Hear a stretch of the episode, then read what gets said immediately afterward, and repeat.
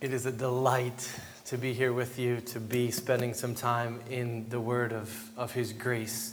And I'm just hopeful that the few minutes that we have together to do this will be helpful to you. Remember that we are a hearing people.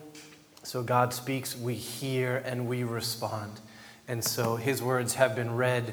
My call now is to stand before you and to try and be helpful in walking you through this text of Scripture and helping it to change who you are and who you are becoming.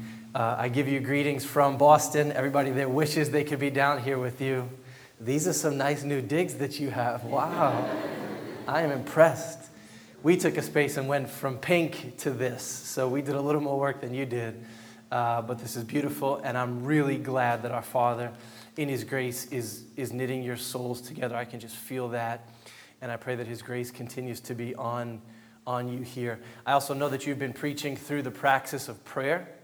And so I'm just going to try and be one small, helpful voice for you with this text to add to the work that Ajay and others are doing with you in this season. And you heard at the end of this the word prayer come up. So be thinking with me how can God, in His grace, by His Spirit, be shaping again the understanding of how it looks for Seven Mile Road, Philly, to be a people of prayer? Okay, very helpful text of Scripture today. If you did not know it, one of the ways that Scripture casts this Christian life that you have been brought into is as an ongoing series of knockdown, drag out, bloody knuckled fights. So, God, in His grace, redeems us. He moves us to repentance and faith. As He does this, He brings us from the kingdom of darkness into the kingdom of his son, and everything changes for us. Spiritually, positionally, we step into Christ. We are seated in heavenly places with him, adopted into the family of God. Our eternal life and our eternal joy are secured when we believe the gospel. All of that is done, finished accomplished. And yet, God does not immediately remove us from the fray of this life right here. Instead, He leaves us here for a lifetime. And He calls us to bring the realities of His gospel to bear in the fray of this life, to pursue obedience and holiness and mission together while still living as very fallen people in a very fallen world. And what does that mean? A lot of tension, a lot of struggle, a lot of fights. Very helpfully, Scripture casts us three different fronts that these fights come to us on. The first is with the flesh right here, right? We are justified, yes, but we are still in the process of being sanctified. And that right there is a fight. These devious and sneaky and proud and lustful and idolatrous hearts of ours long to bring us back into slavery to sin. There's a perpetual fight with the flesh. There's also a perpetual fight with the world. When God, in His grace, opens your eyes to see, you finally see the world for the fraud that it is. Finally that the world and its desires are passing away. And the one who does the will of God abides, lives forever. And yet the world is still a great allure for us, and its whispers get very loud in our ears, and we find ourselves tempted to love the world and the things of the world. And we have to fight constantly against that temptation. And then, third, and most mysterious and hardest to grasp and worn on the sleeve in the life of Christ and in our text is the fight that we, as the people of God, are in with the enemy of God. Every saint, every church that repents of their sin and places their trust in Jesus and begins to pursue his glory in all that they are and all that they do is immediately thrust into an ongoing spiritual battle with God's enemy. Now, I won't give you the 100 Bible verses on that, and I can't draw you a nice diagram, although this is begging for a whiteboard to be used on it right up here. But it's true, all of the God honoring, Christ exalting work that you are about as a church and as individual saints will be opposed by your spiritual enemy. That's a reality. Now, all of these three realities beg this question that we're going to address together today. If it is a given that at any moment of your day, at any season in planting this church together, you could step into a, a difficult spiritual fight in which the flesh or the world or the devil are opposing you. How do we fight well as individuals? And how, as a church, do we really participate in the promise of Jesus that the gates of hell would not prevail against his church and her work of the gospel? Where do we go to get all the power for that? Okay, in his grace, what our Lord Jesus does for us in the text that we've read today is very plainly teaches us where we get infused with power that we desperately need to fight well. And that place is time spent with the Father and the Son and the Spirit. That place of power is prayer. Okay, hear the text with me again. I'm just going to give you the last two verses because this is where we're going to be anchored together. I'll re go the story with you, but it ends here. And when Jesus had entered the house, his disciples asked him privately, Why couldn't we cast it out? And he said to them, This kind cannot be driven out by anything but prayer. Let's pray together one more time. Father, make us a people who love your word and let us see that it is living and active and sharp and helpful Teach us something today that we may go and live really full and abundant lives in you and the power of your Spirit. Your words, make them come clear today, I pray. Come and do it. Amen. Okay, let's set the stage of the text. You have Jesus and Peter, James, and John, that little inner circle. They've been up on this mountain where Jesus was transfigured and a little peek of his glory was given to them. And they are now coming down from that mountain and they are joining the rest of the disciples. As they get down there, they are welcomed by absolute chaos. There's a huge fight going on, and you have the scribes on one side and the disciples on the other, and there's this crowd around them. This is like a fist fight at PS 30 in Staten Island where I grew up. You know what I'm talking about? Everybody's looking at the middle like, who's going to throw the first punch? What's happening here? And uh, Jesus steps into that, and everybody freezes. It's Jesus. And he asks a simple question What are you arguing about with them? And all of a sudden, this raucous crowd gets wicked quiet. You could hear a pin drop, crickets.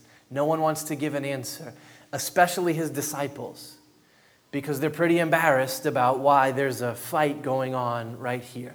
No one says anything. Finally, a man from the crowd steps up. It's a father. And he says, Jesus, I, I can tell you what the cause of this argument was. My son is in desperate need of freedom from a spirit that is just dominating him. And I heard about this gospel that you have been declaring, and some people told me about the way that you are walking in power and setting people free. I need you to do that for my son. And so I came to find you. You weren't here, you were up on the mountain. So I brought my son to your disciples. Verse 18 I asked your disciples to cast it out, but they were not able. Okay, were you surprised when, what's his name? When Keith read that? Probably not. We've been living in the Gospel of Mark up in Boston for about a year. That's supposed to be a very surprising verse when you read that in Scripture. You should have been like, what? That is unexpected. Several chapters before this, There was a scene where Jesus infused his apostles with power. The text said that he called the 12 and began to send them out two by two, and he gave them authority over unclean spirits.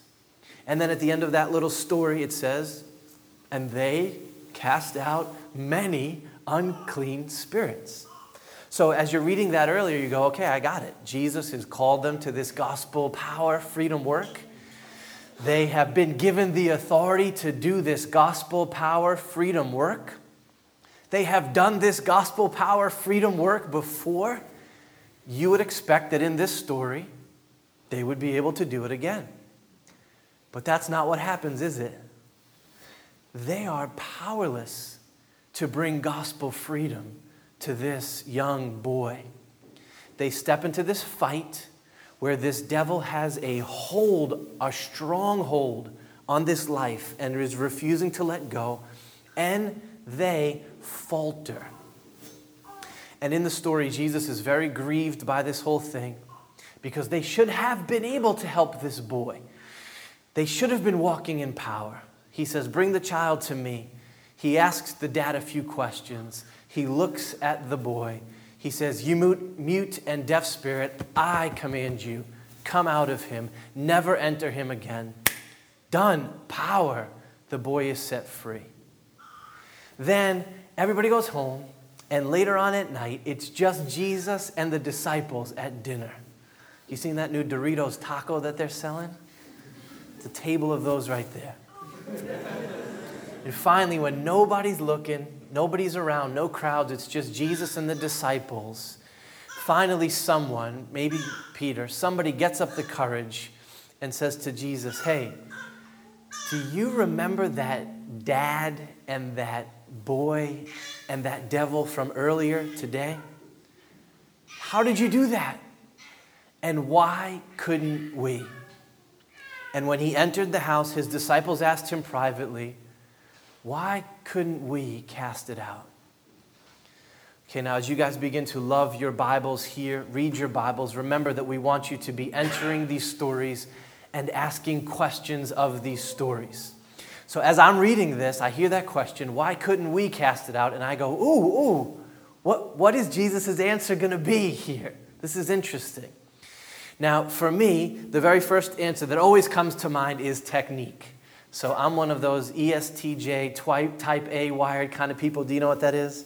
I did a personality profile and they told me I was a learner, maximizer, analyst, disciplined, focused person. That means I'm miserable to be friends with or to be married to. It's terrible. But I can get some things done. And so technique is the first place that I want to roll to. I'm expecting Jesus' answer is going to be technique. You guys did not say it the right way you didn't respond in the right way, you didn't stand the right way, your pause wasn't where it was supposed to be. This was probably what the argument was about because the scribes loved to argue about the details and the techniques of things like exorcisms. And you're doing it wrong. If you would have done it like this, said it like that, or approached it like this, then you would have won the battle. Would not have surprised me if Jesus would have given an answer like that. But you notice that's not his answer. He doesn't address technique. It's never the answer when the gospel is central in the life of a people. It's not about how you do it. The second answer that would not have surprised me would have been something like this that Jesus was able to cast this intense evil spirit out, and they weren't because he's Jesus, and they're not and Jesus is God. And so this situation right here took some big guns, and, and they had to wait for Jesus to come down to exercise this kind of a power. Very, very important for us to see that that is not the answer that we are given by Jesus in this text. The reason that Jesus was able to do this gospel work and to win this fight, and the disciples weren't, was not because he was God and they weren't. The doctrine of the incarnation. Ooh, this is big. Of God the Son, who has existed infinitely and eternally, stepping into space and time with us, taking on flesh as Jesus of Nazareth to redeem God's creation. This is a deep and a glorious and a mysterious doctrine of Scripture. And there is a sense in which Jesus did not cease to be God when he became man. But there is also a sense in which Jesus did empty himself of some of his divine privileges when he became man. Now, we could talk about that for hours. Theologians who use big words have talked about this for thousands of years. I could drop some big words on you today if you would like, like hypostatic union. We could do that, but instead we could do this. We could just see it in the story of the text, right? So doctrine always is enfleshed in story. Did you notice that twice in this text, Jesus had to ask questions to gather information that he didn't have immediate access to? Did you notice that? So he comes down off the mountain and he asks, What are you guys arguing about? What's the implication that Jesus would ask that kind of a question? That he didn't know what they were arguing about. And then he asks the father, Tell me how long your son has been like this. What's the implication when Jesus has to ask that question of the father? That he didn't know the details about this boy.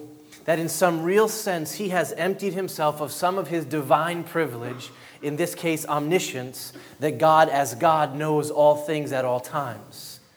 When he stepped into flesh in the incarnation. So, if you love your Bible, you know this is not a surprise to you. We see this throughout the Gospels. Jesus got hungry, Jesus got thirsty, Jesus got tired, Jesus got surprised. Don't you love those stories? Someone says something of great faith and he goes, Ooh, whoa, you took that was great faith. I didn't see that coming. Jesus gets frustrated with his disciples throughout the Gospel of Mark the whole time. Oh, what is wrong with you guys? I can't believe you answered me that way. Jesus does not always know what's coming as Jesus, the man in the incarnation. And that means that we can't just cop out here and say that Jesus' power in these stories comes from his divinity per se. Jesus did not pull out his driver's license as a God trump card and say, I can do these super powerful things because of who I am, not you because of who you are. That this is the case becomes beautifully evident when we do hear the answer that Jesus does give. Jesus, why were you able to cast out that spirit, to do that work, to win that fight, but we were not able? Jesus' answer was not because I used the right technique Jesus' answer was not, because I am God and you are not. What was Jesus' answer? His answer was, because I have been praying and you have not. This kind can only be driven out by prayer. Okay, what was Jesus getting at here? Let me start with what he didn't, couldn't have meant by prayer in this story. Clearly, Jesus doesn't mean that what they were supposed to do was to take the dad's request, realize that they were in a fight with the evil spirit, and then take some time to go and pray about it, and then come back and exercise power over the demon. So this was not like Clark Kent and Superman. You know how that deal right works right there? Clark Kent is just doing his work and he's in his business suit and then news comes to him that there's a fight to be fought, there's an enemy to be battled, and how does he get his power? He calls timeout, he goes into a phone booth, and then he steps out in power, right? He's in his pajamas with the red cape and the yellow S on the front. He is one way, he needs to go somewhere in the moment, and now he steps out in great power. That is not how these gospel fights are fought. You don't get to go call a timeout and then go get in a little huddle and pray somewhere. These fights come upon you, and you need to carry power into the fight. And that's where Jesus was. He was coming down off of the mountain, not knowing anything about this dad or this boy or this devil until he was in the middle of the fight and the punch was thrown. He did not need to call time out and say, I need to go pray if this demon is going to come out. Jesus was ready. And so, whatever this prayer is that he is referring to, whatever this praying is, it was going on long before the actual fight. This prayer that Jesus is referencing here and calling us to is something deeper and prior and before and beneath the actual fight. Okay, when we were preaching through Mark 1, we blew through this beautiful verse that comes at the very beginning of the gospel. And the folks at the church who were paying attention were like, hey, how could you skip that verse right there? That thing was beautiful. And we said, all right, just be patient. We're holding on to that for when we come to this text today. I'll back up and tell you what I'm talking about there. At Jesus' baptism, the Father speaks, and the Spirit descends and Jesus is empowered for ministry. It's like he just came out of a phone booth. And from there, in Mark chapter 1, we see him exorcising demons, teaching with authority, healing the sick. We called it Jesus doing work. He was going to work.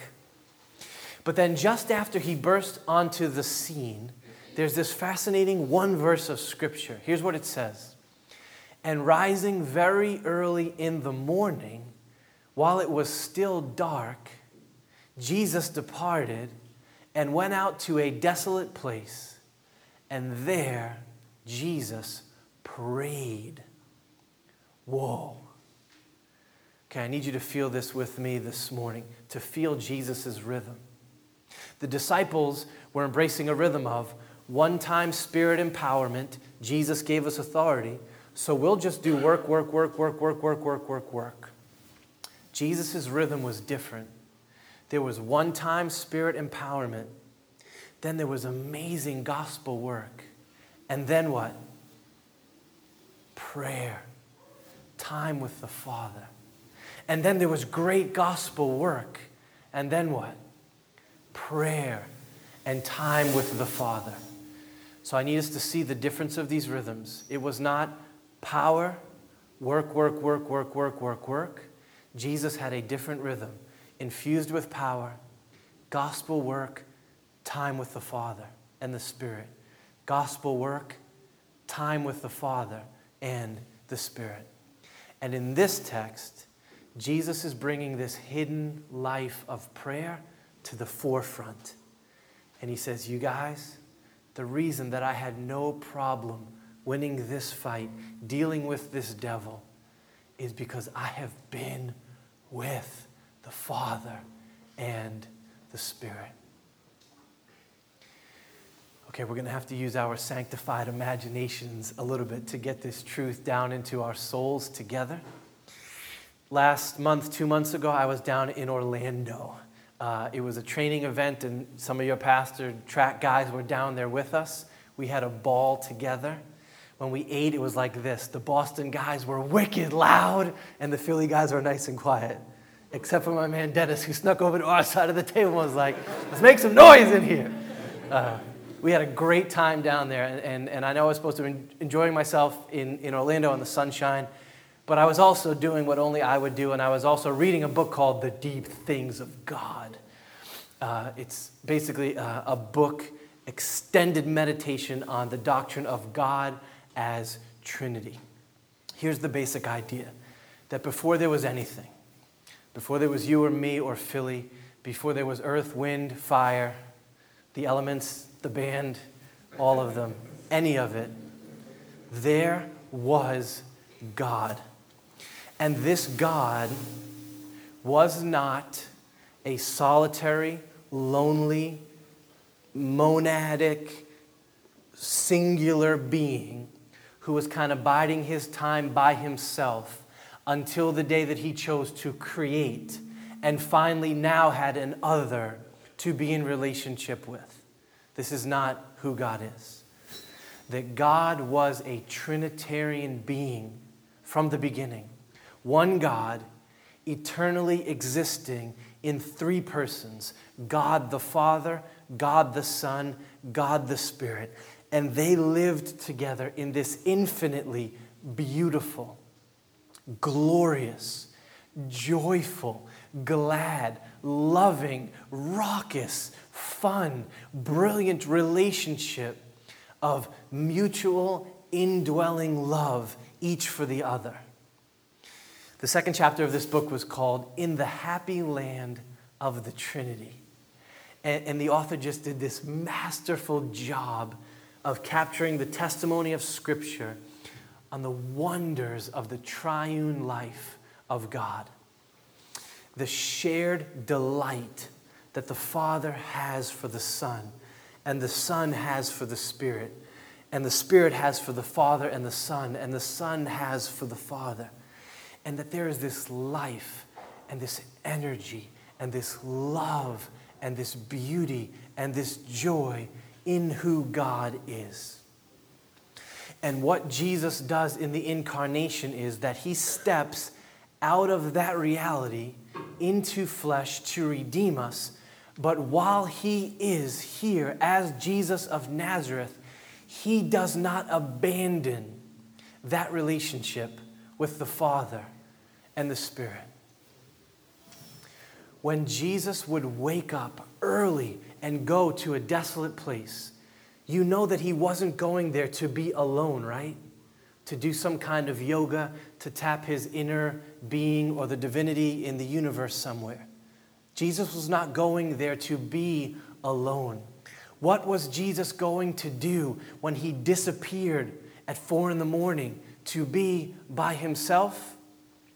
He was going to be with his Father. He was going to be with the Spirit. He was hanging out all over again in the happy land of the Trinity. This is what prayer was for Jesus. It wasn't a religious check in, it wasn't a habit that he had to keep up. It was a relational time. It was a time for him to pour out his soul, as we will see him do in the garden and do on the cross. He was doing this in the desolate place. And not only to pour out his soul, but what? What? To fill up his soul. And in this text, Jesus is telling us that there is something about that kind of prayer.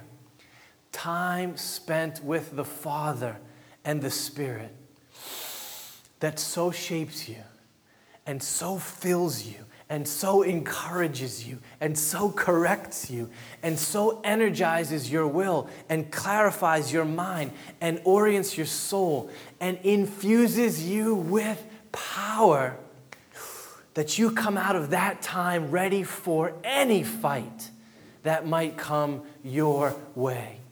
You come out equipped to do the gospel work that you have been called to do. In other words, for Jesus, time spent with the Father and the Spirit was like his phone booth. He didn't need to call a timeout in the moment. As a rhythm of his life, he was being empowered in prayer. The reason I was able to defeat this devil and you were not, I have been with the Father. I have been with the Spirit, and there is power to be found right there. Okay, let me give you a human analogy that, that I hope will be helpful to you.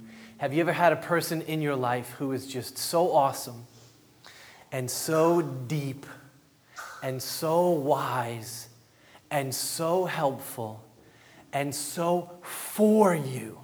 You know that kind of a person?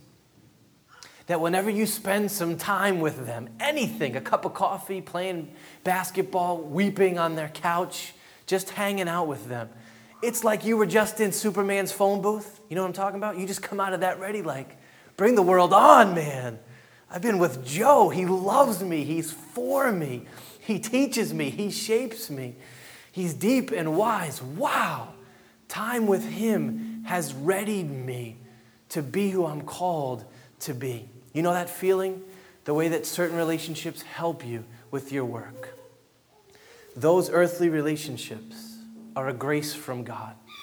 And they are just a little hint, a little shadow, a little pointer of what it's supposed to be like for you to walk in prayer with the living God.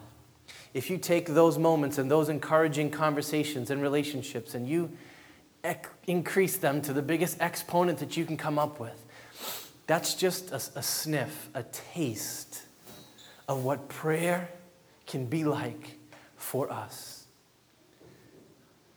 We have been loved by, redeemed by, befriended by, adopted by the one who is infinitely wise and infinitely deep and infinitely helpful and infinitely for us.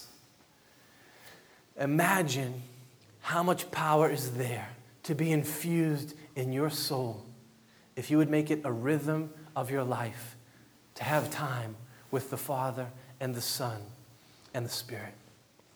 That was the source of Jesus of Nazareth's demon defeating, sermon preaching, disciple loving, forgiving, correcting, taking hold of the mission God had called him to power. And the disciples missed it. They were leaning on something that happened in the past. They were not regularly spending time with the Father, and so they had no power in the fight. Okay, that's the best I can do at teaching you that passage of Scripture. Let me just move to simple application with you. I want to be really careful here. I think the only other time that I have ever heard anybody preach from this text, because we kind of stay away from these exorcisms if possible, right? Was done in a way that just kind of left me flat and depressed. The big idea was presented like this The reason that you are not walking in Holy Ghost fire and power like me, the preacher, and Jesus, the two of us, is that you don't pray enough. And if you just prayed more, like me and Jesus, then things would be going better for you. So go pray more, you loser. I don't think loser was actually used, but that's the way that I heard it. And I was just like, I come to this text hoping for some help to walk away from this feeling empowered. And instead, I walked away with my head down, dragging my feet like I am a loser.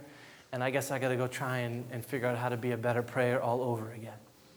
This is not what I'm shooting for with you guys today. Please, brothers and sisters, here's what I'm shooting for with you that you would walk out of here with a vision of prayer, not as a religious task that you have to go accomplish better but as a relational reality you are invited into, in which you're spending time with the Father and the Son and the Spirit, hanging out in the happy land of the Trinity, will have this beautiful effect of infusing your soul with great power to accomplish the gospel work that Jesus has called you to do.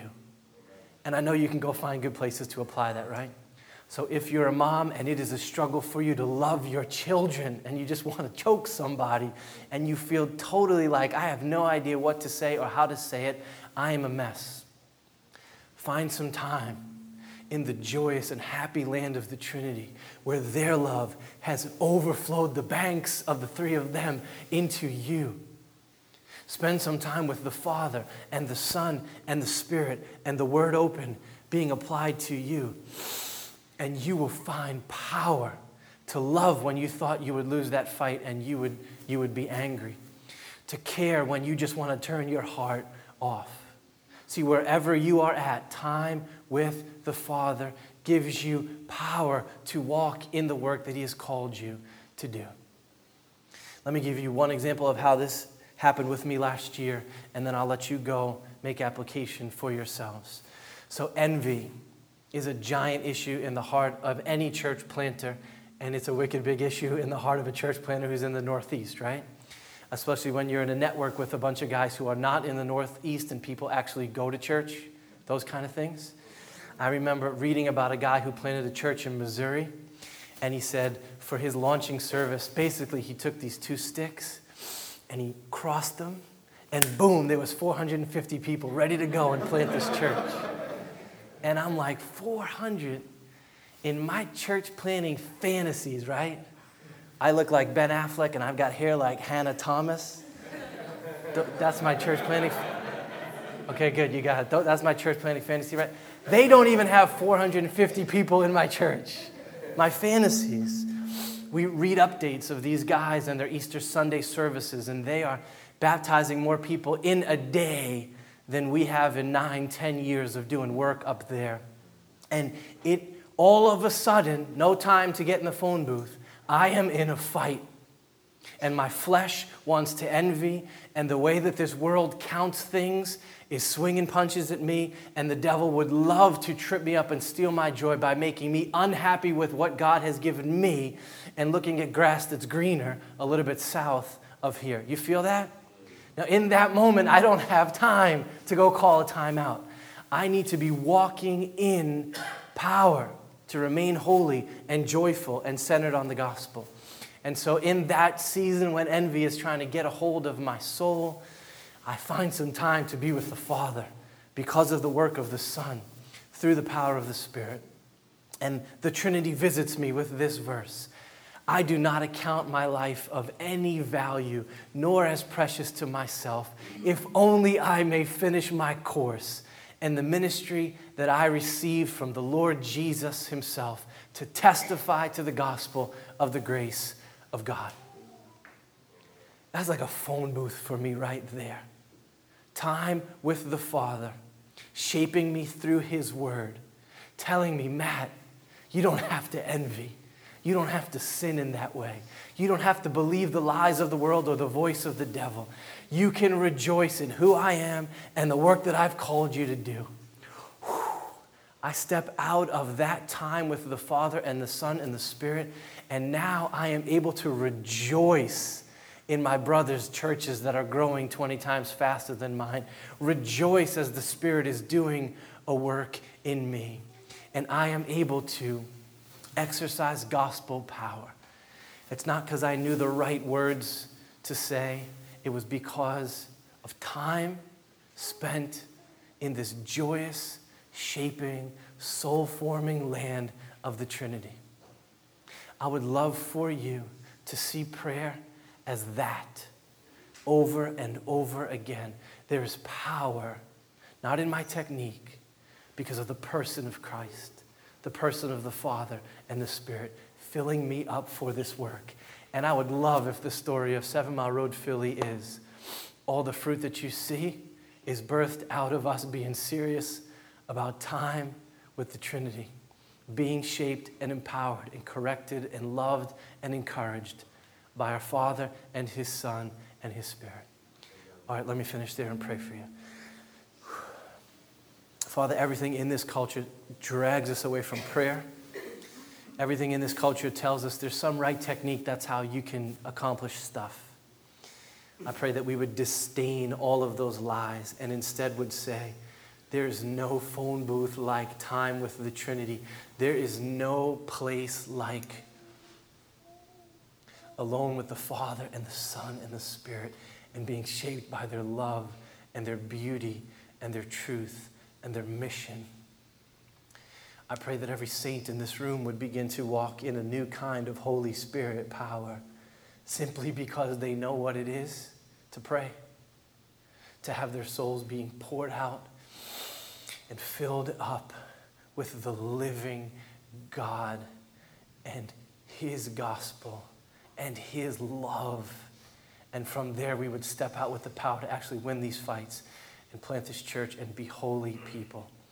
I pray that you would come and do that and do it for your glory and for our big joy. I pray, hear my prayer and answer. Amen.